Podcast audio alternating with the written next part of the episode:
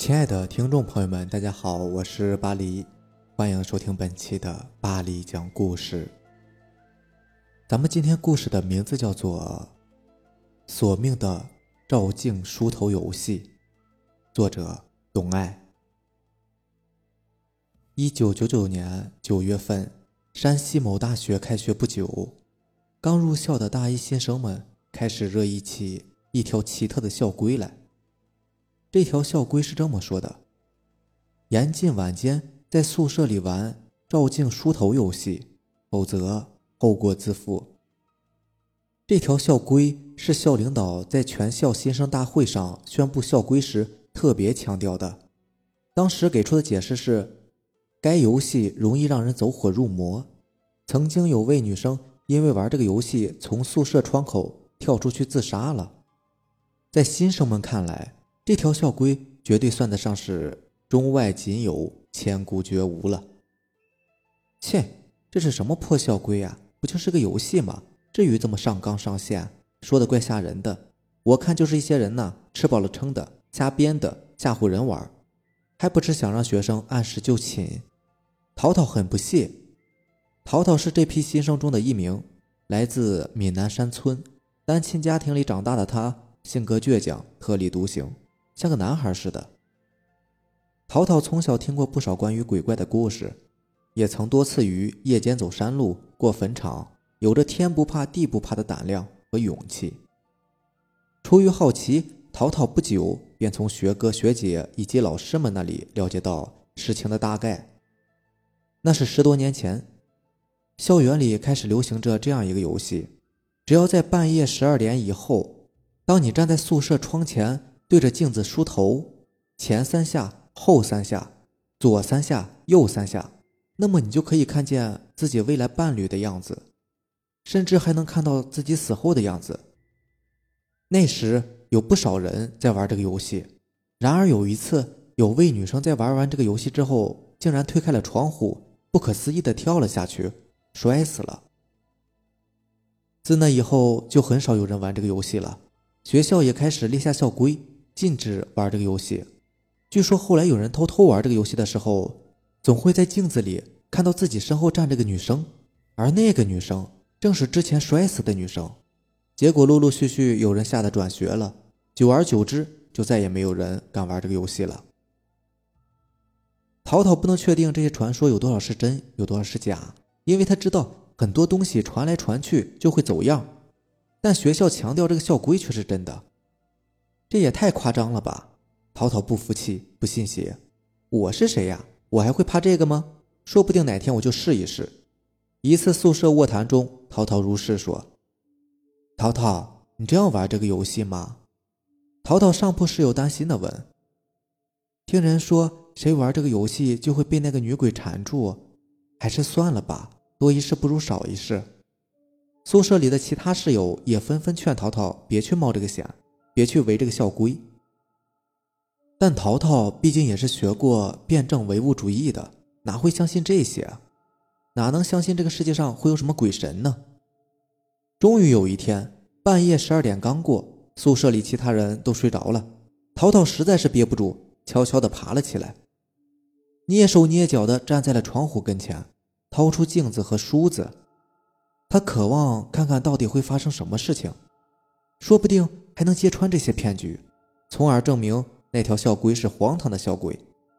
于是他对着镜子梳起了头，先梳的是前面的头发，一下、两下、三下，然后开始梳后面的头发，一下、两下、三下，接下来分别是左边和右边。就在淘淘梳完最后一下时，一幕怪异的景象出现了。淘淘通过镜子。分明看到自己身后站着个女生，那个女生一身的白连衣裙，整个脸都被黑发遮住了。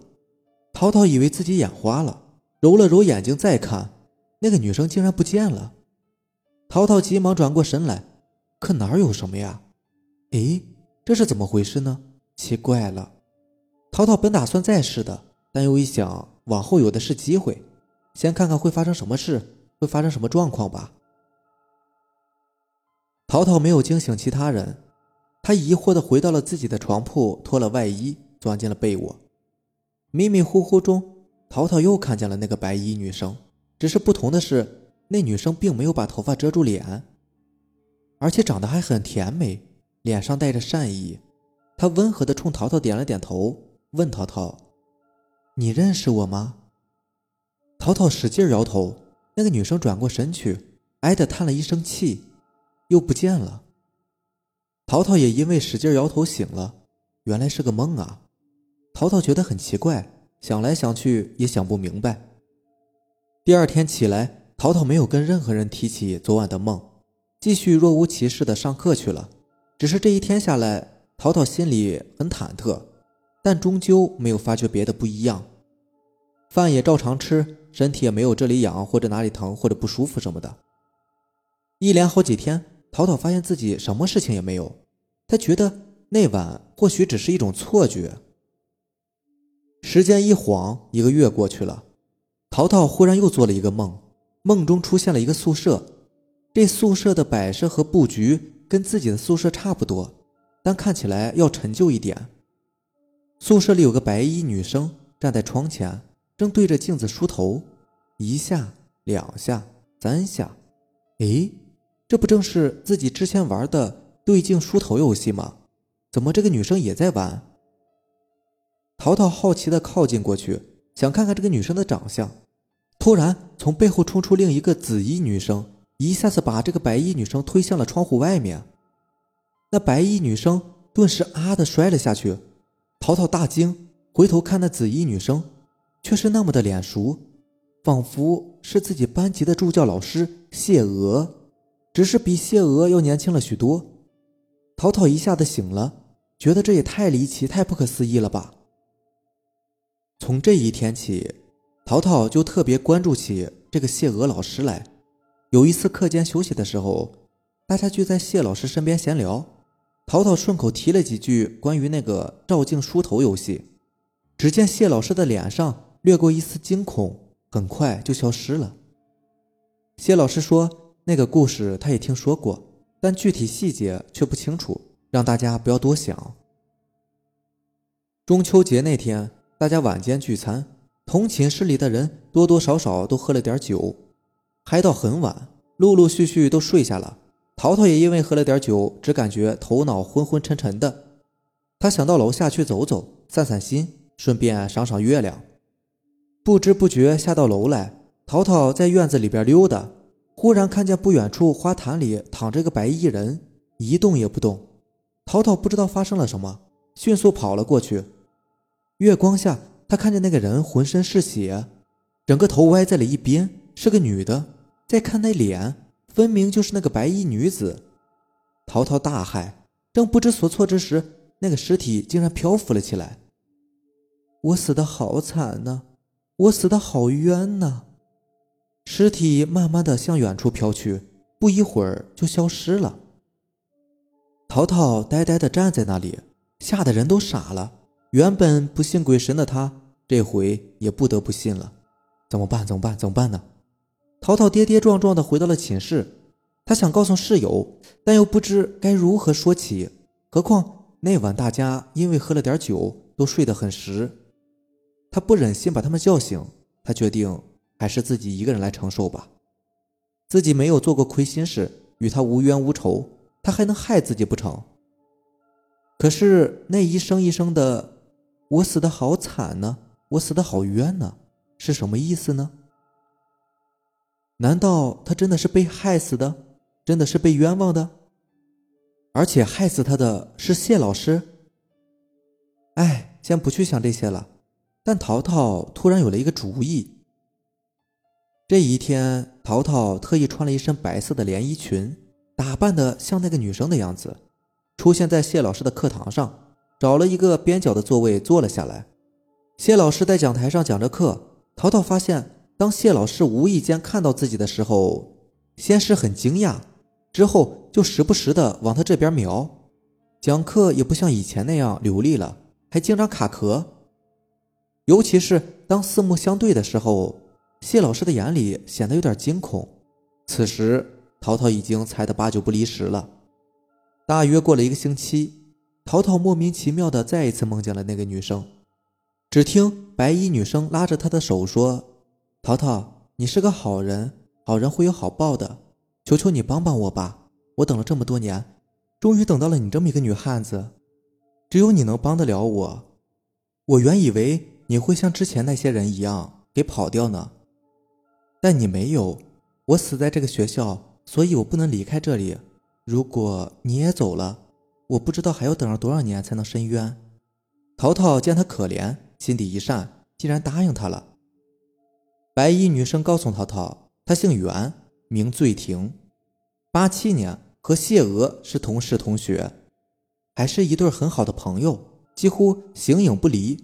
后来他们系来了一个男辅导员，姓侯，名辉，年纪比他俩大不了几岁，长得很阳光，也很帅气，有学问又很幽默。醉婷很快的就爱上了这位侯导。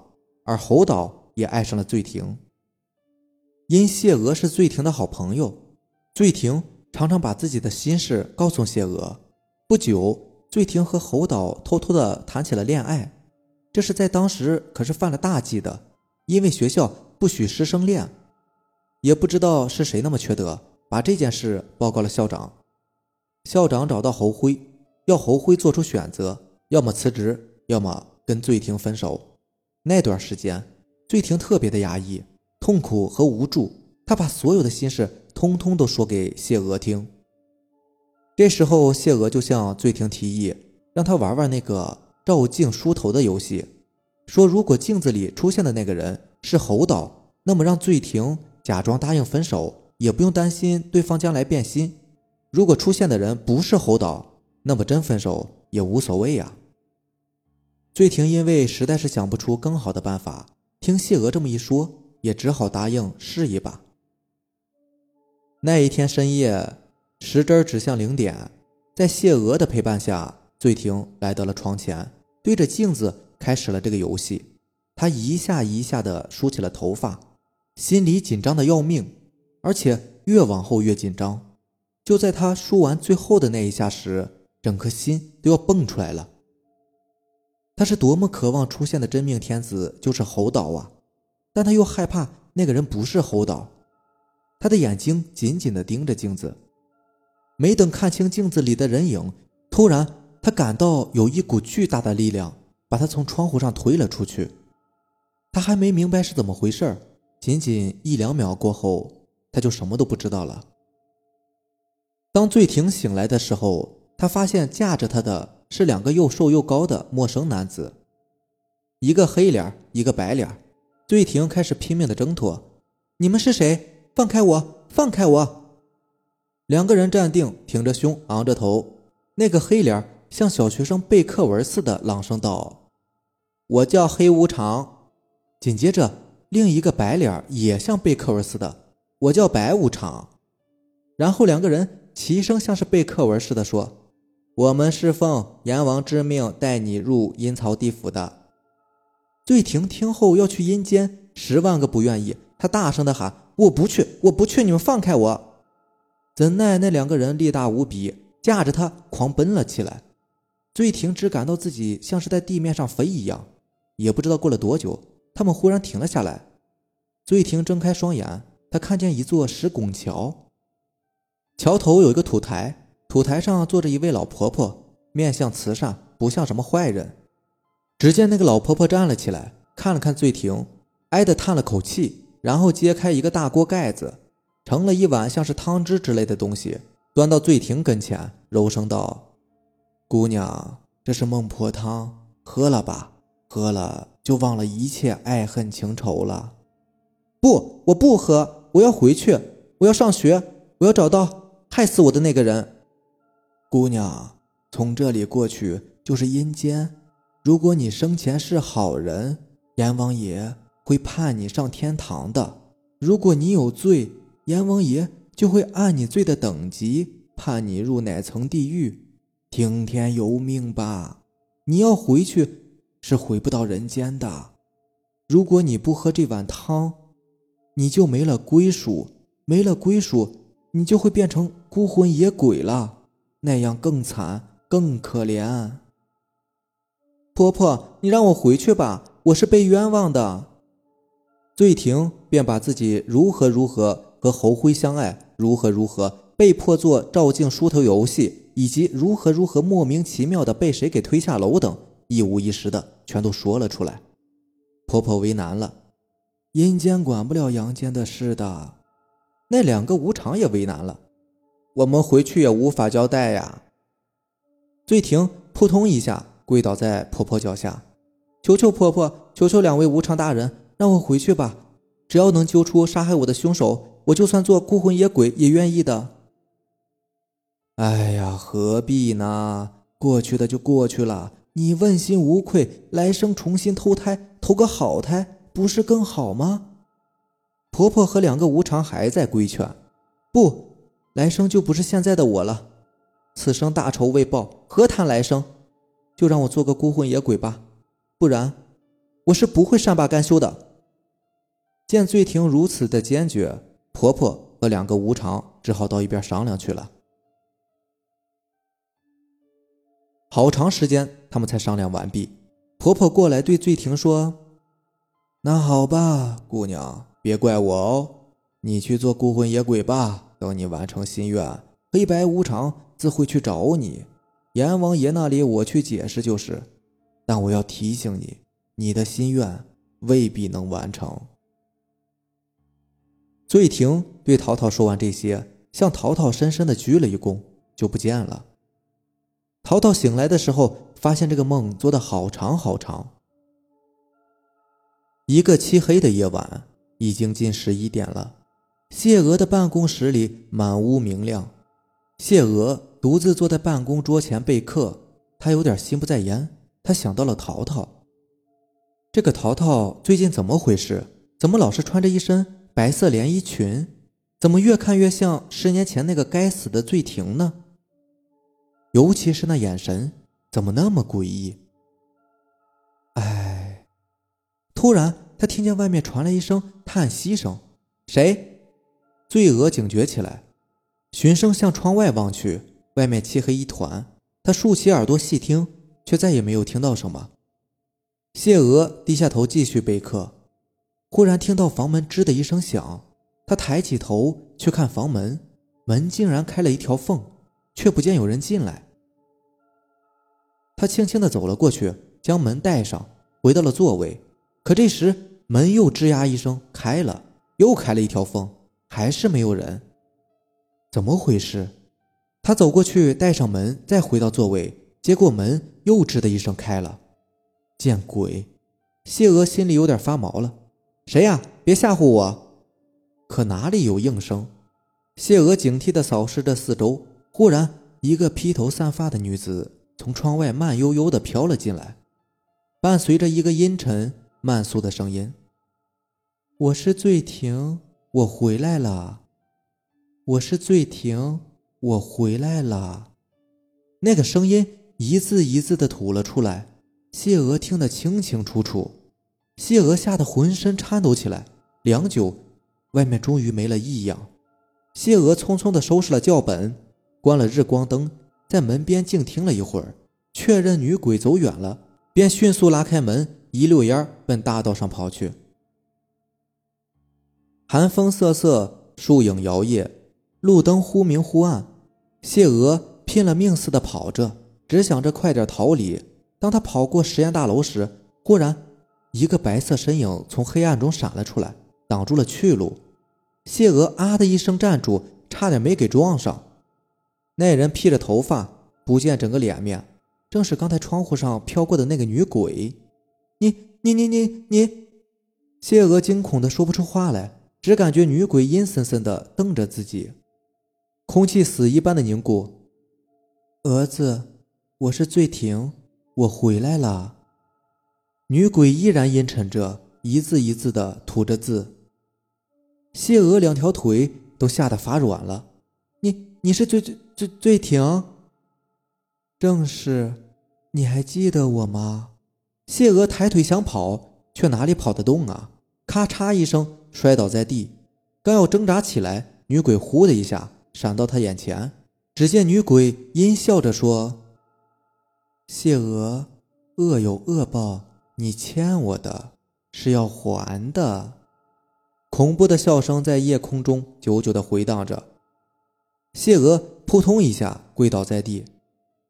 醉婷，我错了，我不该向你抢侯辉，不该向校长告密，不该骗你玩那个游戏，不该不该把你推下楼去，不该对人说你是因为失恋想不开。是我私心，是我不好，是我鬼迷心窍，我害了你，我该死！